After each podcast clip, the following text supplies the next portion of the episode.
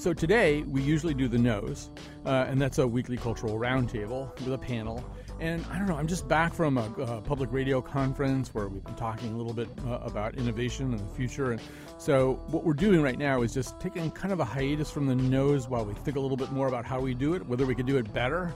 So we're going to do a different kind of cultural show today. We're going to talk about the buzz around the movie Crazy Rich Asians. We're going to talk about whether baseball is making some mistakes that could lead to its demise as a major league sport and we'll do some endorsements, but not in the usual way. So stay tuned. We'll be back right after this news.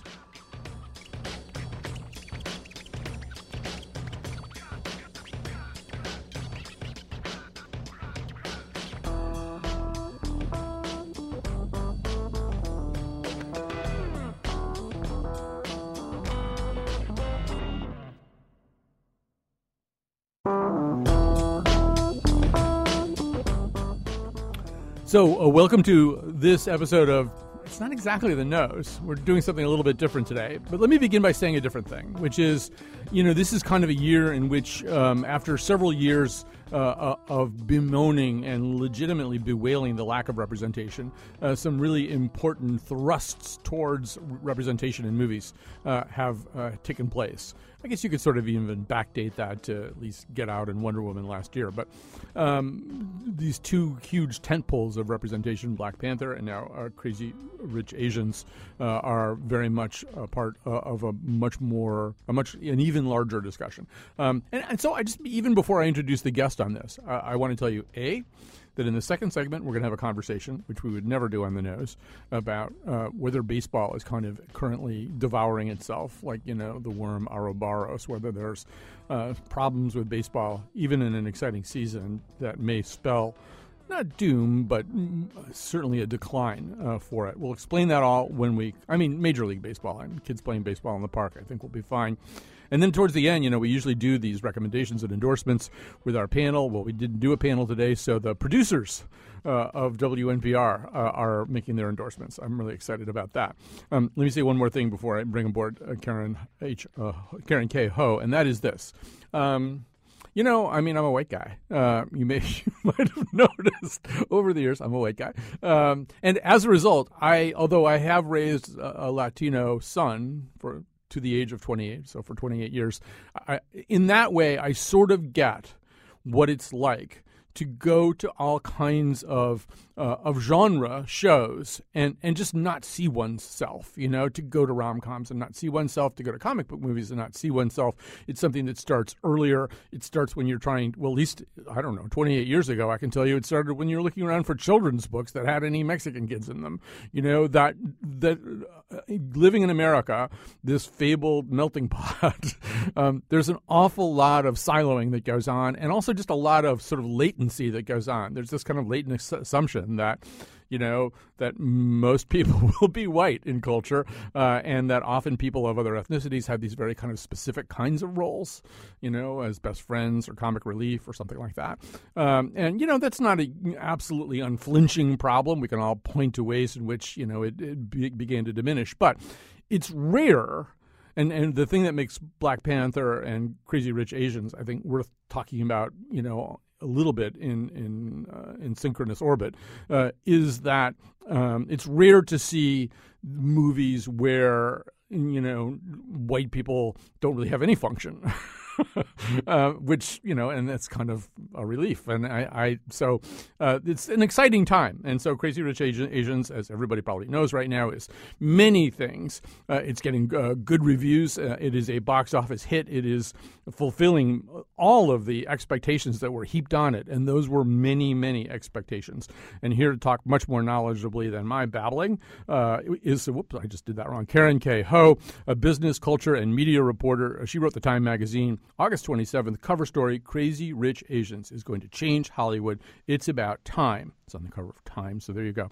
Uh, and uh, she's joining us via Skype. Uh, Karen K. Ho, thanks for doing this. Thanks for having me. So let's let's maybe start with the expectations. This is one of these movies that really, you know, ran out into the marketplace bearing, uh, like Atlas, bearing a globe on its back. Maybe you can say a little bit more about how much was built up around this movie.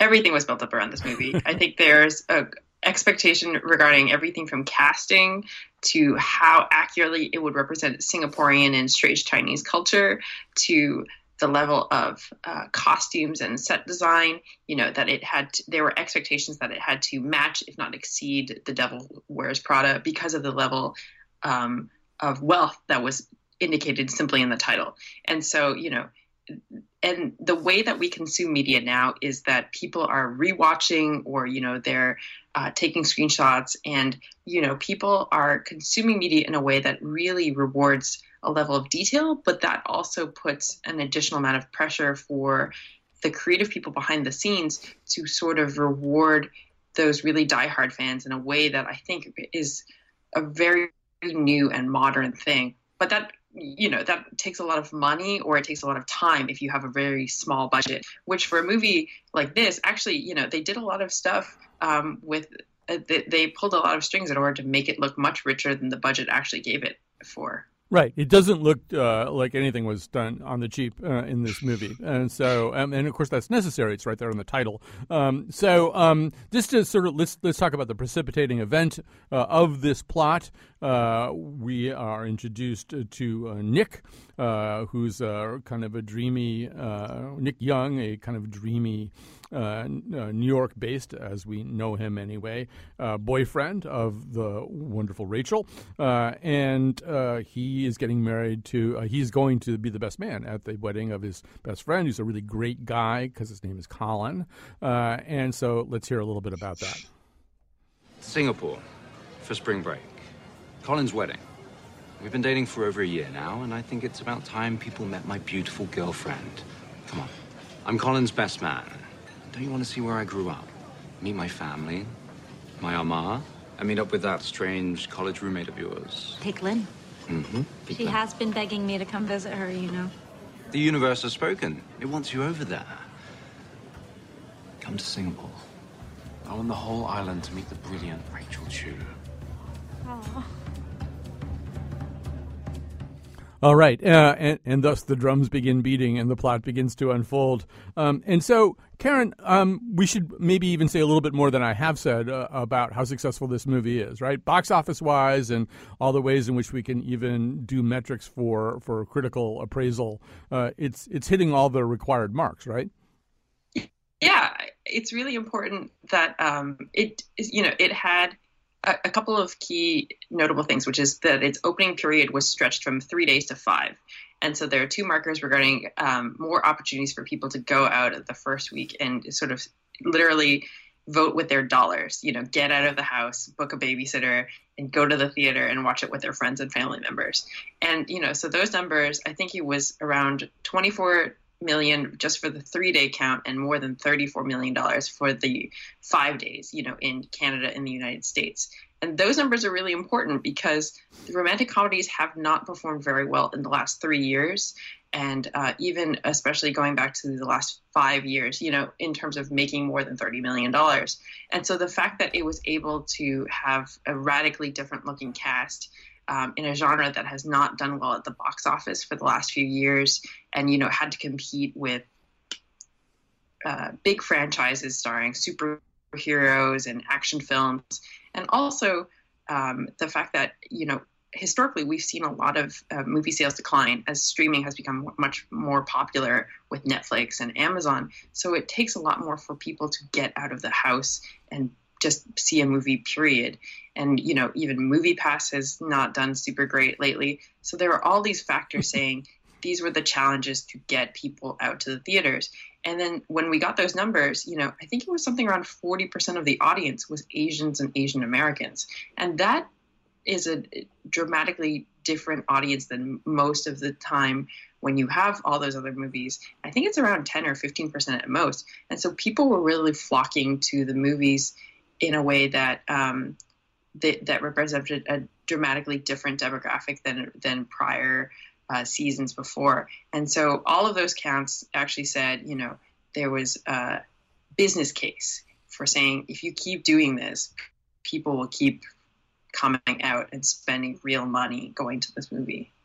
So, um, you know, as I hinted at at the beginning, I might not be the target audience for this movie. I'm a 63 year old white guy, um, but uh, and I, I'm not really much of a rom com audience. Although here in my dotage, uh, I'm emotionally promiscuous, so it was very easy to, easy to get me sniffling at the end, uh, and I was sniffling the way I'm supposed to be sniffling at the end of, of this rom com. Um, but I was I was a, there was a little bit of me, and this is the the point of struggle. I think there's a little bit of me was that was sniffling, going, "This is so wonderful," but these people are like one percenters of one percenters of one percenters of one percent. These are the people who are monopolizing all the world's resources. Why am I getting sentimental about them? Um, and I don't know. I mean, can you address that part a little bit? I mean, this really, you know, this isn't even. I mean, I have a problem with all those Nancy Meyers movies where like everybody, you know, is super rich, and I mean, there's no such thing apparently as a romantic poor person or anything like that. In this movie, the poor, dirty little ragamuffin uh, is an economics professor at NYU, uh, a, a position to which many people in America would probably aspire. So I don't know. Like, talk a little bit about that part of this, the the way it is a Valentine, a little bit anyway, to a certain kind of excess.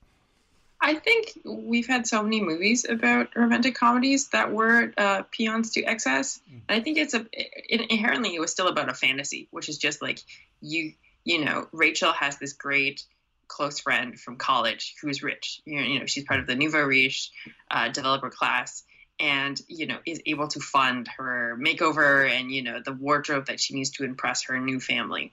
And to your point i think the thing is that has never stopped romantic comedies in the past mm-hmm. whether it be nancy meyers whether it be you know made in manhattan. It's like this is definitely not the first film to glorify wealth or to warn about it you know like great gatsby or titanic. All of these films are about super rich people. And to to your point i think it's um, Eleanor is actually a great warning about the the perils of being responsible and tasked with taking care of that much wealth. She has to give up a lot of her life and what she wants and her career and her education in order to take care of her family and the families that depend on her and her family's corporation. So I think that that is actually a really interesting note that is easy to lose when we're discussing this, which is the perils of being tasked with taking care of this wealth and also the feeling of you have to look a certain way and you have to continue to feel that fulfillment. I mean, Astrid is a, a subplot character in this film, and she talks about having all the money in the world and still having a deeply unfulfilled home life. And it causes an enormous strain with her relationship with her husband, who did not come from the same kind of financial background. So, if you really think about it, and you know, a lot of people have written a lot of essays about this, um, there is a lot of wealth on display for sure, and you know the glamour of an, a, a, an enormously opulent wedding and bachelor party and and several parties in the film. But I think there are definitely um, attempts to display those real costs for what happens when you are tasked with maintaining that kind of lifestyle and what it can do to a family when that is prior to prioritized above all else. Right. I, I, just to back up, uh, Eleanor is the character played by Michelle Yeoh. She is kind of uh, one rung down from mater familias uh, of this wealthy family. Uh, she is the chilly uh, mother uh, of the male, male, romantic lead here, and Michelle Yeoh is really terrific in this in this role. I do want to say, just for the record, that you know I mean, The Great Gatsby. Well, first of all, we'll go back to. I mean, um, uh, Titanic is very much a movie about sort of class differences and and you know who lives down in steerage and stuff like that. Great Gatsby and and, and Citizen Kane and movies like that were, to my way of thinking, cautionary tales about what happens to you when you get rich. You know, it, it's lonely, it's isolating, uh, it can cause you to confuse your own wealth with uh, with your own real personal goals. And this movie explores that. It kind of probes at that possibility. Um, but and you know, and somebody we don't want to do any spoilers. Somebody makes a choice for love anyway. So I mean, maybe that's sort of what you're saying too. Is that that it, it does somewhere in there begin to reprioritize some of those things that, that Nick has inherited just by dint of, of who he's born to be in his family. And they joke about that, right? The fact mm. that he is very he very much rejects the money that he comes from you know, he takes her Netflix password. You know, he Hmm. steals bits of her dessert when they go out on dates, and I think that's a really interesting thing about um, the layers of this film. And I mean, there are legitimate criticisms uh, about there needs to be many more stories about Asians and Asian Americans that portray a variety of skin tones and educational backgrounds and income levels. But the fact of the matter is that if it, it's a lot of responsibility and an impossible burden to task this one film with trying to cram in all of these anticipated criticisms regarding things like class and wealth. You know, and, and, and ultimately because it was based on a book, and the book was much more satirical and detail laden because it had the um, you know, it had the advantage of being 500 pages. Right, and and and could explore also some um, ways in which Singapore and mainland China, nouveau riche, size each other up. That's just sort of a thing that was not going to make it probably into this movie. Um, just would be hard to do, right? There is only so much you can cram, Right. I think, into a two-hour film, Yeah. and and that is a real issue that Kevin Kwan told me when I was doing the research and interviewing him for this time feature, which is just. I think uh, even in terms of there's always going to be compromises made when you're adapting, uh, you know, a very a detail-rich book uh, to the screen, and also trying to make it still accessible on a global stage in the way that they wanted it to when they turned on the Netflix deal. Right, and you know, uh, to to the extent that it is at times a critique on wealth and excess, uh, maybe we can hear a, a little bit of that. Uh, this is a, a scene from one of the incredibly lavish parties, uh, and uh, I think it's uh, one of the earlier lavish parties. Uh, you're going to hear Rachel. Uh, she uh, once again is played by Constance Wu, who we're going to talk about in just a second, and who is the ingenue, the Cinderella thrust into all this. And you're going to hear, in particular, a character named Oliver, one of several sources of comic relief. He is, I think, he calls himself the rainbow sheep of the family. He's pretty obviously a gay member of this incredibly dominant Singaporean family. And so here they are at the party. Hi, I'm Rachel. Oh, I know. Rachel. Oh, wait. Rachel. I heard you thought Alma was the cook. Ah. Uh, on the bright side, you're the talk of the party. People like your dress. Oh, I did not. Oh, I know. this is a chic 70s goddess. So, Oliver, are you a cousin too? Well, I'm one of the poorer relations. The rainbow sheep of the family. but I make myself useful. Whatever the youngs want, I procure. Golden koi fish, Hong Kong furniture, mm. a rare Cambodian gong. Why would they want to buy a rare Cambodian gong?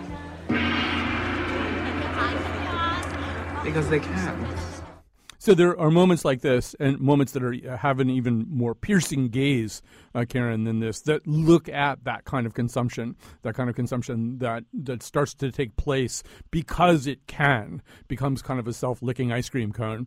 Uh, and um, there are times where the movie really does sort of look at that and say, uh, you know, there's that there's a road to hell that these people are on, and they just don't know it.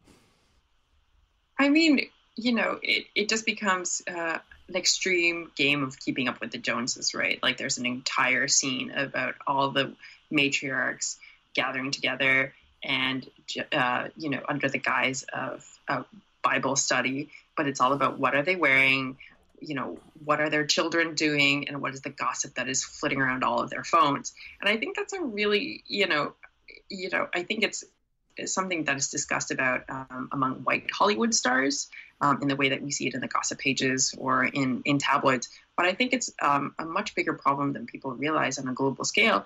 And why would it not affect the super rich in Asia as well, in terms of the, the ways in which they feel uh, the need to impress others and also uh, just prove to themselves that they are enormously successful and that anything they want, they can have immediately. Um, let's talk a little bit about Constance Wu. If there's going to be a breakout star, uh, well, she already is the breakout star. She already is, is a breakout star uh, from this um, uh, sh- this movie. She's uh, also in the show. Uh, she's the star of the show, Fresh Off the Boat, a, a network comedy with Asian American leads. And tell us a little bit. You, you had some time to get to know her. Tell us a little bit more about about who she is and what's happening to her as the result of all this. I mean, she's an incredible person. I spent about three hours with her, you know, walking around a reservoir in Los Angeles. And the thing that really strikes me is that um, she feels the actual physical weight of having the pressure of doing the first show, you know, in 20 years that had an all Asian cast um, for major network television. And then, uh, so she had gone through um, every single question about diversity and uh, the the burden of representation for five years, right? Her show has just um, made syndication status, which means many more people will be able to see it into the future. But also, it represents um, a very specific type of Asian American experience, which is what is it like for a family to struggle to immigrate to a part of the United States, grow up in the 90s, and you know really establish their own sense of identity amidst classic parts of American culture, like going to shop at Costco. She's enormously funny, really sensitive and observant, and I think um, she carries the weight of changing an industry in a way that I think is really extraordinary and it did not surprise me at all when she told me about having panic attacks on a regular basis before the start of this film, because I think uh, she has been very brave and outspoken about the weaknesses in the industry and how she is actively trying to, you know, increase opportunities and change it for the better.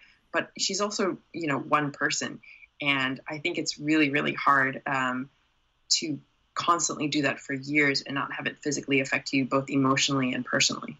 I mean, I, I do want to say I think she's got and this this whole business of carrying any rom com, particularly a rom com with expectations and money and stuff like that attached to it, there there are certain people who can do it, and it's a, it's a, an unusual skill set, and I think she's got really tremendous uh, comic chops when she needs them.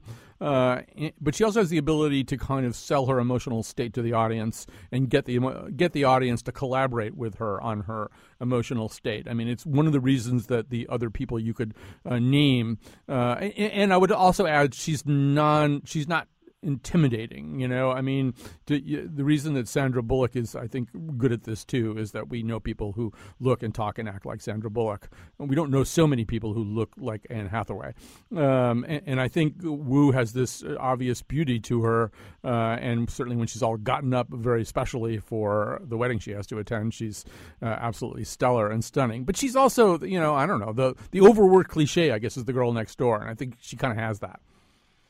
Oh, I, I think so too. I mean, the thing that's amazing is it took a long time for her to be seen as even the possibility of a girl next door because so often the girl next door has just not looked like her for such a long time, right? Like this is mm-hmm. literally her first studio film and she's the lead and she's on all the billboards and she's the number one bill.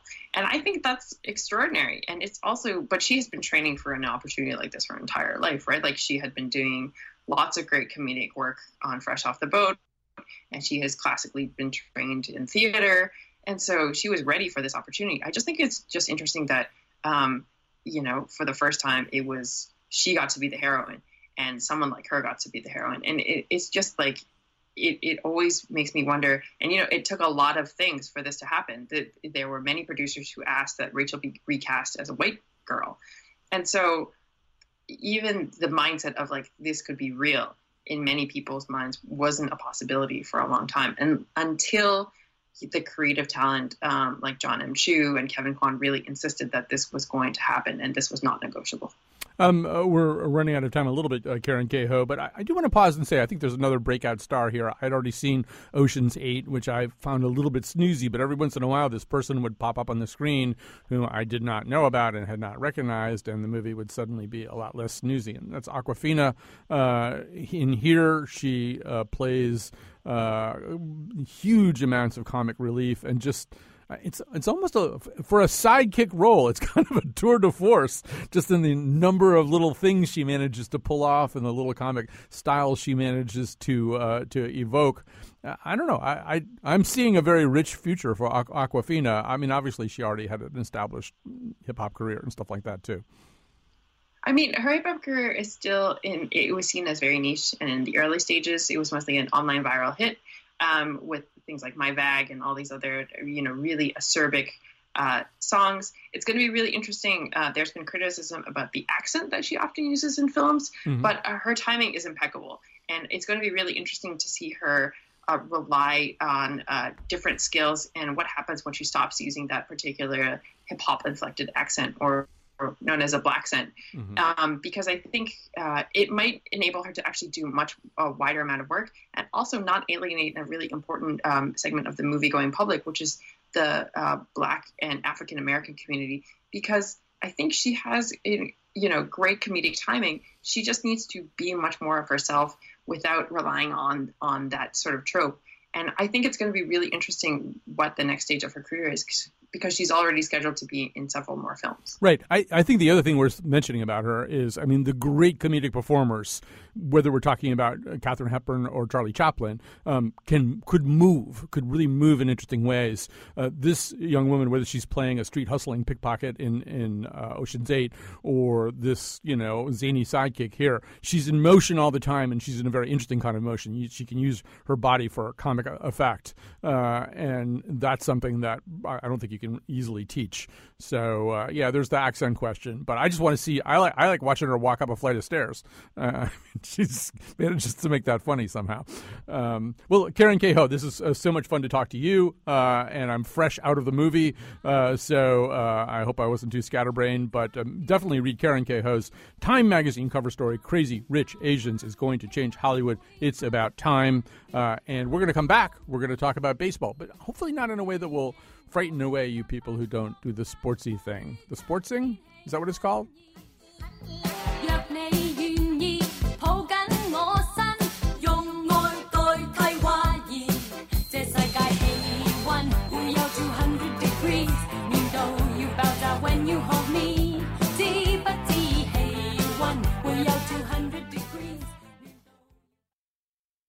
All right, uh, we are indeed back. It's Festivus uh, uh, season in baseball. It's actually always Festivus season in baseball in the sense that Festivus includes the tradition of the airing of grievances.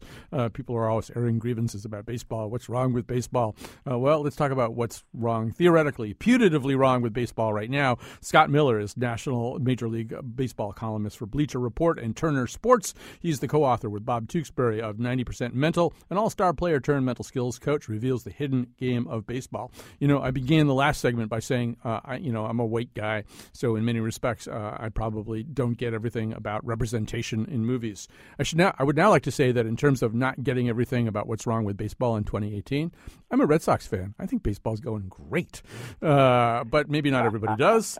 Uh, and so, Scott Miller, um, Tell us a little bit more about this. Uh, there is some uh, drop in attendance, and there is uh, some of the old timers uh, looking at the game now say it's it's all strikeouts and home runs, and not all that really cool stuff in the middle. How much of that is legitimate? Hi, Colin. Nice to be with you. And uh, I think a, a lot of it's legitimate. I mean, let, let me start by saying the place I'm coming from is not not to uh, take down baseball. I've covered baseball for close to 30 years, and I think it's by far the best game out there, even in this age of all or nothing, home run or strikeouts.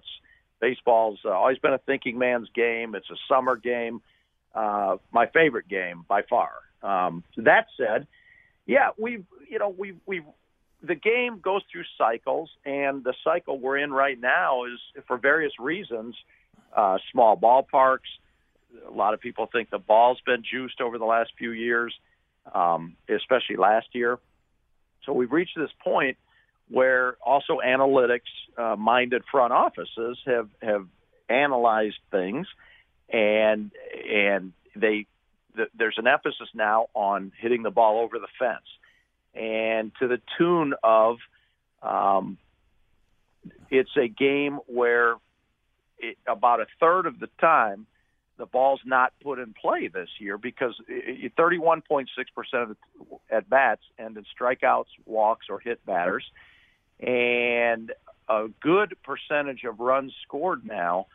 Um, you know, about 35% come on home runs, and and since the Elias Sports Bureau, the official statistician of baseball, uh, started tracking strikeouts in both leagues way back in 1913. Um, there's only been six seasons in which thir- over 30% of runs come from home runs, and in which I should say strikeouts, walks, and home runs account for more than 30% of the of, of the number. And all six of those seasons have come since 2012. Um, there's a couple of things that um, uh, appear to be part of this conversation. Um, Yes. One of them, one of them turns turns up in everything that you just said, and then one of them doesn't. Let's start with the one that does. I mean, anybody who watches baseball these days knows that um, people pitchers are throwing the ball with what Dennis Eckersley calls variously hump or gas or cheese or, or whatever. It's the the the hundred mile an hour fastball is no longer the freak show that it used to be, and everybody seems to be throwing up around ninety three or ninety four, and people sometimes are criticized for that. He's only throwing, he's only hitting ninety three or ninety four on this on the Right. speed gun. So how, how big uh, an issue is that? How big a part of that conversation is that? Well, there's no question that has contributed to this to the um, the the record-setting number of strikeouts um, that we're seeing now. In fact, the last several years, the last five or six years in a row, baseball has broken its own strikeout record. Um, you know that number keeps going up, and this year, by the way, also there's a there's a this could be the first year in baseball history in which there are more strikeouts than hits overall. In April, we had the first month in baseball history where there were more strikeouts than hits.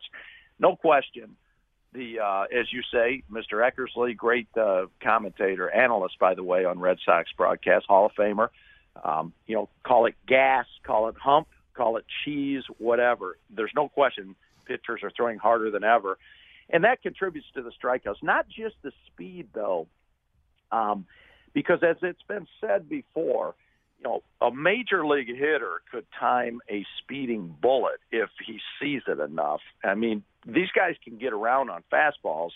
The problem is as as velocities increased, it's also the breaking balls because most hitters can even hit a 100 mile an hour fastball, but when a pitcher amps it up that high, then he drops in a breaking ball of say 89 miles an hour. That's where it becomes so difficult for hitters because it's all about changing speeds. And when you push the top end of the of the ceiling up to 100 miles an hour, then you drop in something 80 miles an hour. That that's where it becomes so difficult. Although once again, uh, so a changeup uh, is uh, uh, for people who don't follow baseball uh, a, p- p- a p- pitch that the pitcher releases with a kind of mimicry of what would typically be his very fast pitch. Instead, it's much Yeah. slower. Uh, although once again, this year we are we are hearing about changeups that are 91, 92 miles per hour, which used to be at the speed of a fastball. The changeup used to be much slower. So everything is sort of being uh, changed around that way. Let me ask you about another part of this, and this doesn't address the balls in play, the not enough balls in play issue that you've been uh, talking about and writing about. But to me, it's actually the most irksome thing. There are many times now when I'm watching a baseball game and I see a hitter lash what I think is going to be what Roy Blount Jr. once called a piquant single. You know, a perfect single sailing up the middle of the uh, field. You know, way, right out to the center field, and it's caught by some guy standing behind second base. Uh, I see a lot of balls that look like they're going to be very satisfying hits that are caught because there are these metrics-driven shifts where by really it's just crunching the numbers of where each hitter hits each kind of pitch. The infielders have cards where they know exactly where to stand. I find that incredibly boring. Yeah, and that that's that definitely plays into it too. And and the major league batting average this year is 248. It's the lowest batting average since 1972. And you know, even people as high up as Commissioner Rob Manfred um, are worried about this, the lack of balls put in play, and shifts, no question, have contributed to sabotaging offenses. And you know, many of the analytics minded people say, look, you know, this is a smart way to play. And Manfred's hinted at outlawing the shifts, and the analytics minded people say, just because we figured something out, you shouldn't outlaw it.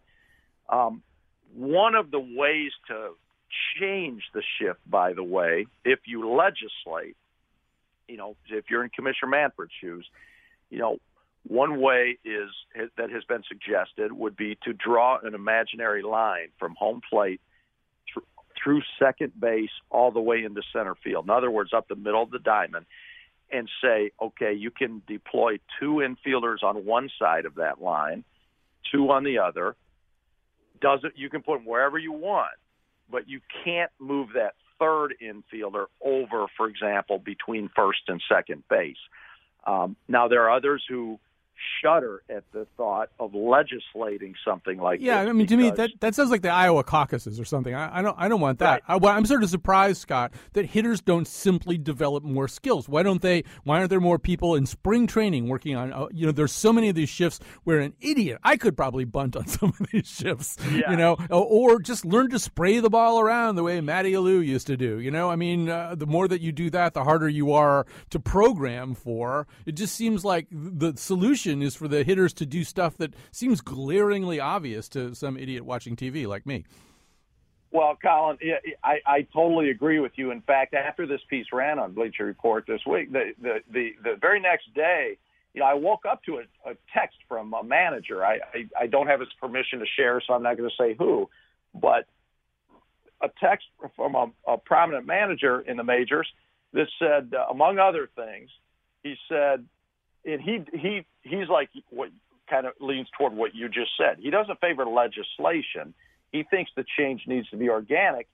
He says the only recourse is to have hitters that hitters have is getting back to old hitting techniques, using the entire field, choking up, making adaptations into the at bat, things like that, uh, shortening your swing uh, with two strikes, and that I is where I hope the game goes next. I think organizations had better teach do a better job of teaching their hitters and hitters better do a better job of developing and learning. We used to hear so much about use the whole field. George Brett, the Hall of Famer, told me for this story. He said, if they would have shifted me back in 1980, I would have hit 600. Now, granted, not everybody wields his bat like a magic wand, like George Brett did, like Tony Gwynn once did. Um, not everybody has that skill set, but far more hitters have the capability of using the whole field than we're seeing. Now, the analytics minded people or in organizations, Jayson Werth, the former Philly, was quoted recently saying he that organizations are telling hitters, no, don't drop down bunts, don't go the other way. We want you to hit over the shift. In other words, try to hit home runs. Well, if you're David Ortiz, that works pretty well. But for many other hitters that are shifted on, you know, they can't hit home runs on command, although they're trying, and some are doing it and some aren't. And that's why the batting averages are going down.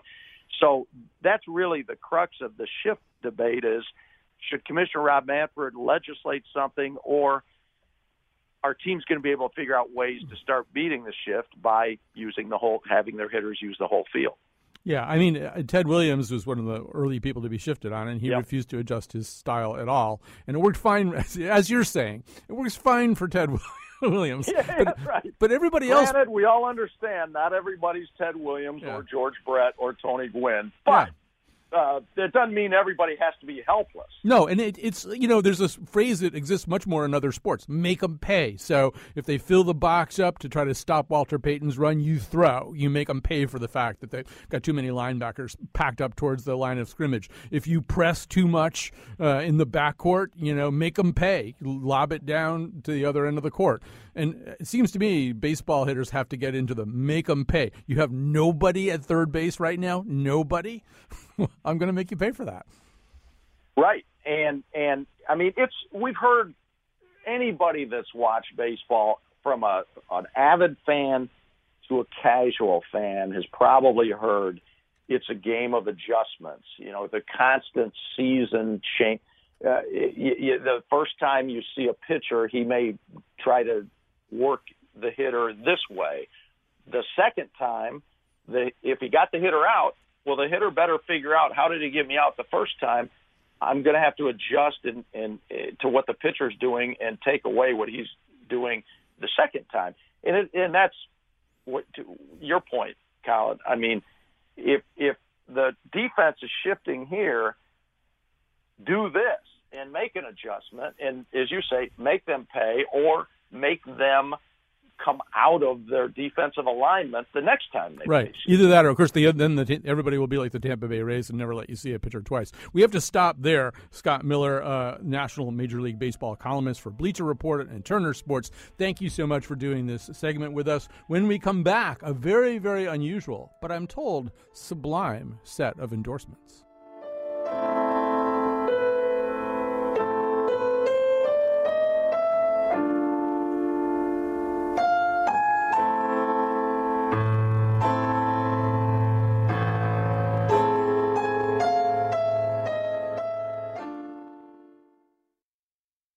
Once again, just a reminder: uh, we ordinarily do the nose today with a panel. There's usually three people in the studio with me. When we get to this point, first of all, you hear some credits from Chion Wolf. She's not here today. Betsy Kaplan's uh, running the board in her place, uh, and Jonathan McPants is the person who produced this show. He wants credit for the fact that the outro music in the last segment was a minor key version of "Take Me Out to the Ball Game." And also that he had compiled a very lovely clip of Aaron uh, Judge talking about all of his strikeouts, and we just didn't have time to use it. All right, so um, what I suggested was that all the producers, uh, instead of the panel, because there is no panel, uh, make some endorsements, some recommendations, and so we're just going to kind of go uh, alphabetically. We've got the producers of Where We Live, in addition to my producers, uh, and so let's start with Carmen Baskauf from Where We Live. All right, so I would like to endorse the New Haven Free Public Library. Um, I went there a couple weeks ago to find a spot with air conditioning to do some work, and I found out that the Public Library in New Haven has this new innovation center, um, which has all of these cool tools that are open to anyone with a library card. Um, you just have to get some training on it. So they have like a 3D printer. I'm really excited. They have a laser cutter, which I would love to learn how to use, sewing machines, vinyl cutters. I think all their computers have like the Adobe Creative Suite on them. Um, and again, that's accessible to everyone with a library card. I think the materials are provided for free too. Um, so I haven't done my training yet, uh, but I'm hoping to spend a lot more time at my local library. All right, that was the amazing uh, Carmen Baskauf of Where We Live. I don't, I, I don't know how to even comment on that um, because, like, I don't know what a laser cutter is, for example. Anyway, uh, let's keep moving. Also from Where We Live, um, uh, producing Wunderkind, Lydia Brown. I would like to endorse Weir Farm in southwestern Connecticut. This is a 68 acre National Historic Site, which is replete with beautiful gardens and trails. It also features the former home and studio of American Impressionist painter Julian Alden Weir. My boyfriend and I recently took a free tour of the artist's home and then enjoyed a nice stroll around a nearby pond. I remember it was raining, but we still had a lovely time. We even witnessed a few visitors taking advantage of the free watercolor supplies that were available at the visitor center. So, once again, Weir Farm, I highly recommend it. To learn more, visit nps.gov and type Weir Farm into the search box. Uh, and I might add, Weir is spelled W E I R, that kind of Weir.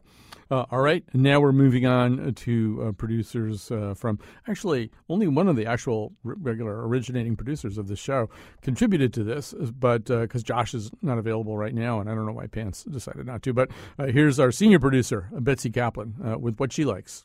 I'm endorsing two tools the Zip Bath and Sink Hair Snare and the Brix Jar Key. So, Zip It is a 20 inch long, very skinny plastic tool. It's flexible and it feels kind of flimsy in your hand, but it's not. The sides are lined top to bottom with symmetrically spaced barbs that point upward, so it's sort of like thorns on a rose bush. You stick it straight down the drain and slowly lift it up. Whatever's down there will either break apart or get stuck on the barbs as you pull it out. It's way more effective than the asthma inducing drain cleaners that we used to use. I wasn't planning to find it. I was at Home Depot with Keith. He was looking at something else, and I happened to stumble upon this great tool, and it cost $2.50. The Brix Jar Key is a plastic jar opener that releases the vacuum seal on screw top lids that are hard to open. It sort of looks and works like a bottle opener, but instead of removing a bottle cap, say, it just breaks the seal. You can hear it pop, which I seem to like for some reason. And it doesn't mess up the threads, so you can screw the lid back on if you don't use the whole bottle. I injured my right thumb a few years ago and it's never regained full strength, so I have trouble twisting off screw top lids. The same thing happened to my mother. When she was younger, she broke her thumb and she never regained her strength. So before I found the jar key, I used to use an old trick that my mother used. She would roll a jar across the floor with her foot until the seal loosened. I don't know why this works, but it does. Anyways, the jar key costs $5 and comes in five colors. Mine is yellow. That's all they had. All right. So uh, I don't want you to think that the staff of where we live goes on these romantic walks around, uh, paint, you know, lakes uh, that are associated with painters, and we just fish gunk out of our drains because that's not true. We we lead a rich and fulfilling life. But anyway, you'll probably want both of those products, so we have to make sure that all this stuff is up on the website WNPR slash Colin. You can go there, look for today's episode, and we'll certainly uh, tell you how uh, how to get the thing where Betsy Kaplan uh, fishes gunk uh, out of the drain. Keith is her husband, by the way. Uh, all right, so uh, let's move on to Carlos Mejia. Carlos uh, is uh, our guru of all things uh, technical. I'm looking up his actual pr- uh, title. It's a digital producer at Connecticut Public Radio. What's Carlos up to? If you or someone you know is in need of a new barber, then I highly recommend Frank's on West in Bristol, Connecticut. Owned and operated by Frank West, Frank is your friendly neighborhood barber. Located conveniently on West Street. You get it? Frank West on West Street? Frank only takes appointments because he's running the business completely on his own, but he takes complaints really well. Visit franksonwestllc.com to book an appointment, or visit the shop on Instagram as franksonwestllc and tell him the nose sent you. Before we go to the the nose, I'm sure that's going to make Frank's day. But um, the uh, uh, I have to say that I need a haircut really badly right now, and and one thing that some people know about me anyway is that I a have no bar. We're going to get to Chion Wolf's endorsement in just a second, but I have no fixed barber here in Connecticut. I haven't for a long, long time. I used to go to, go to a guy named Mr. Picard uh, on Trumbull Street in Hartford, but he's retired a long time ago, and I just haven't really formed a relationship with anybody. So uh, with any barber, uh, so I, I I need a haircut right now, and I don't know what to do. I was going to get one in Austin, Texas, where I've been for the previous four days. It's so hot in Austin, Texas, you can't go anywhere. God forbid you should go like walking around looking for a barber shop. You would die. You would just be found on the street or something.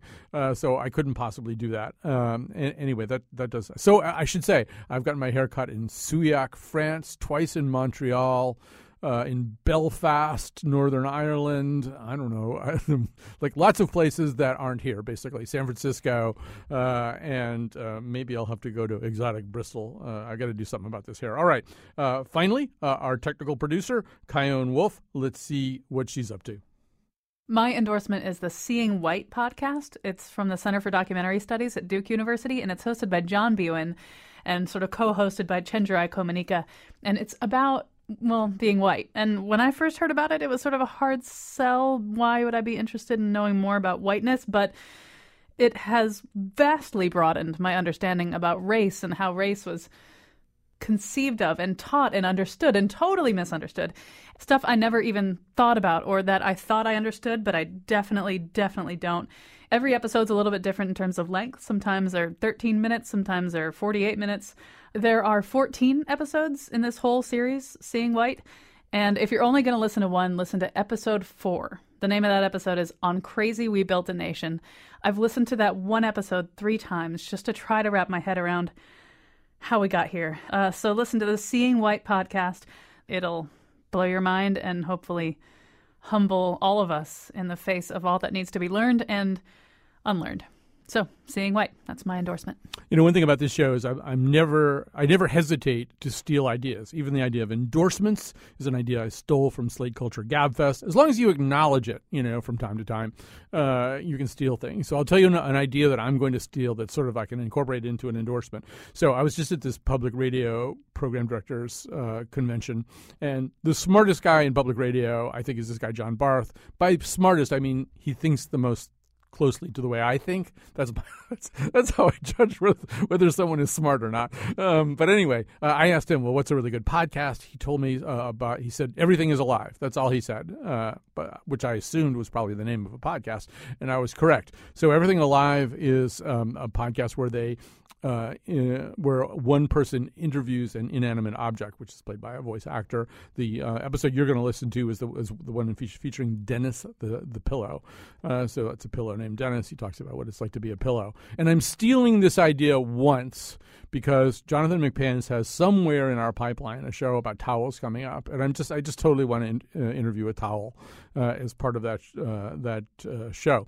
Anyway, I, I will just wrap up by saying yes, I've been in Austin uh, for the, all of the preceding days of this week. Uh, got home last night. Uh, we were there. Catie Talarski, Beth Messina, and I were all there. We've come home with a big grab bag of ideas. I'm always looking for ways to tweak and mess around with the, uh, our our show episodes. So uh, we're going to keep the nose off the air for at least one more week while we think a little bit more about anything we might like to change. If you have ideas about things that you'd like us to change or new things you want us to try, you can email me, Colin, just my first name, C O L I N, at WNPR.org. Thanks to everybody who came out uh, to work on this uh, lovely day, and thanks to all of you who are listening right now.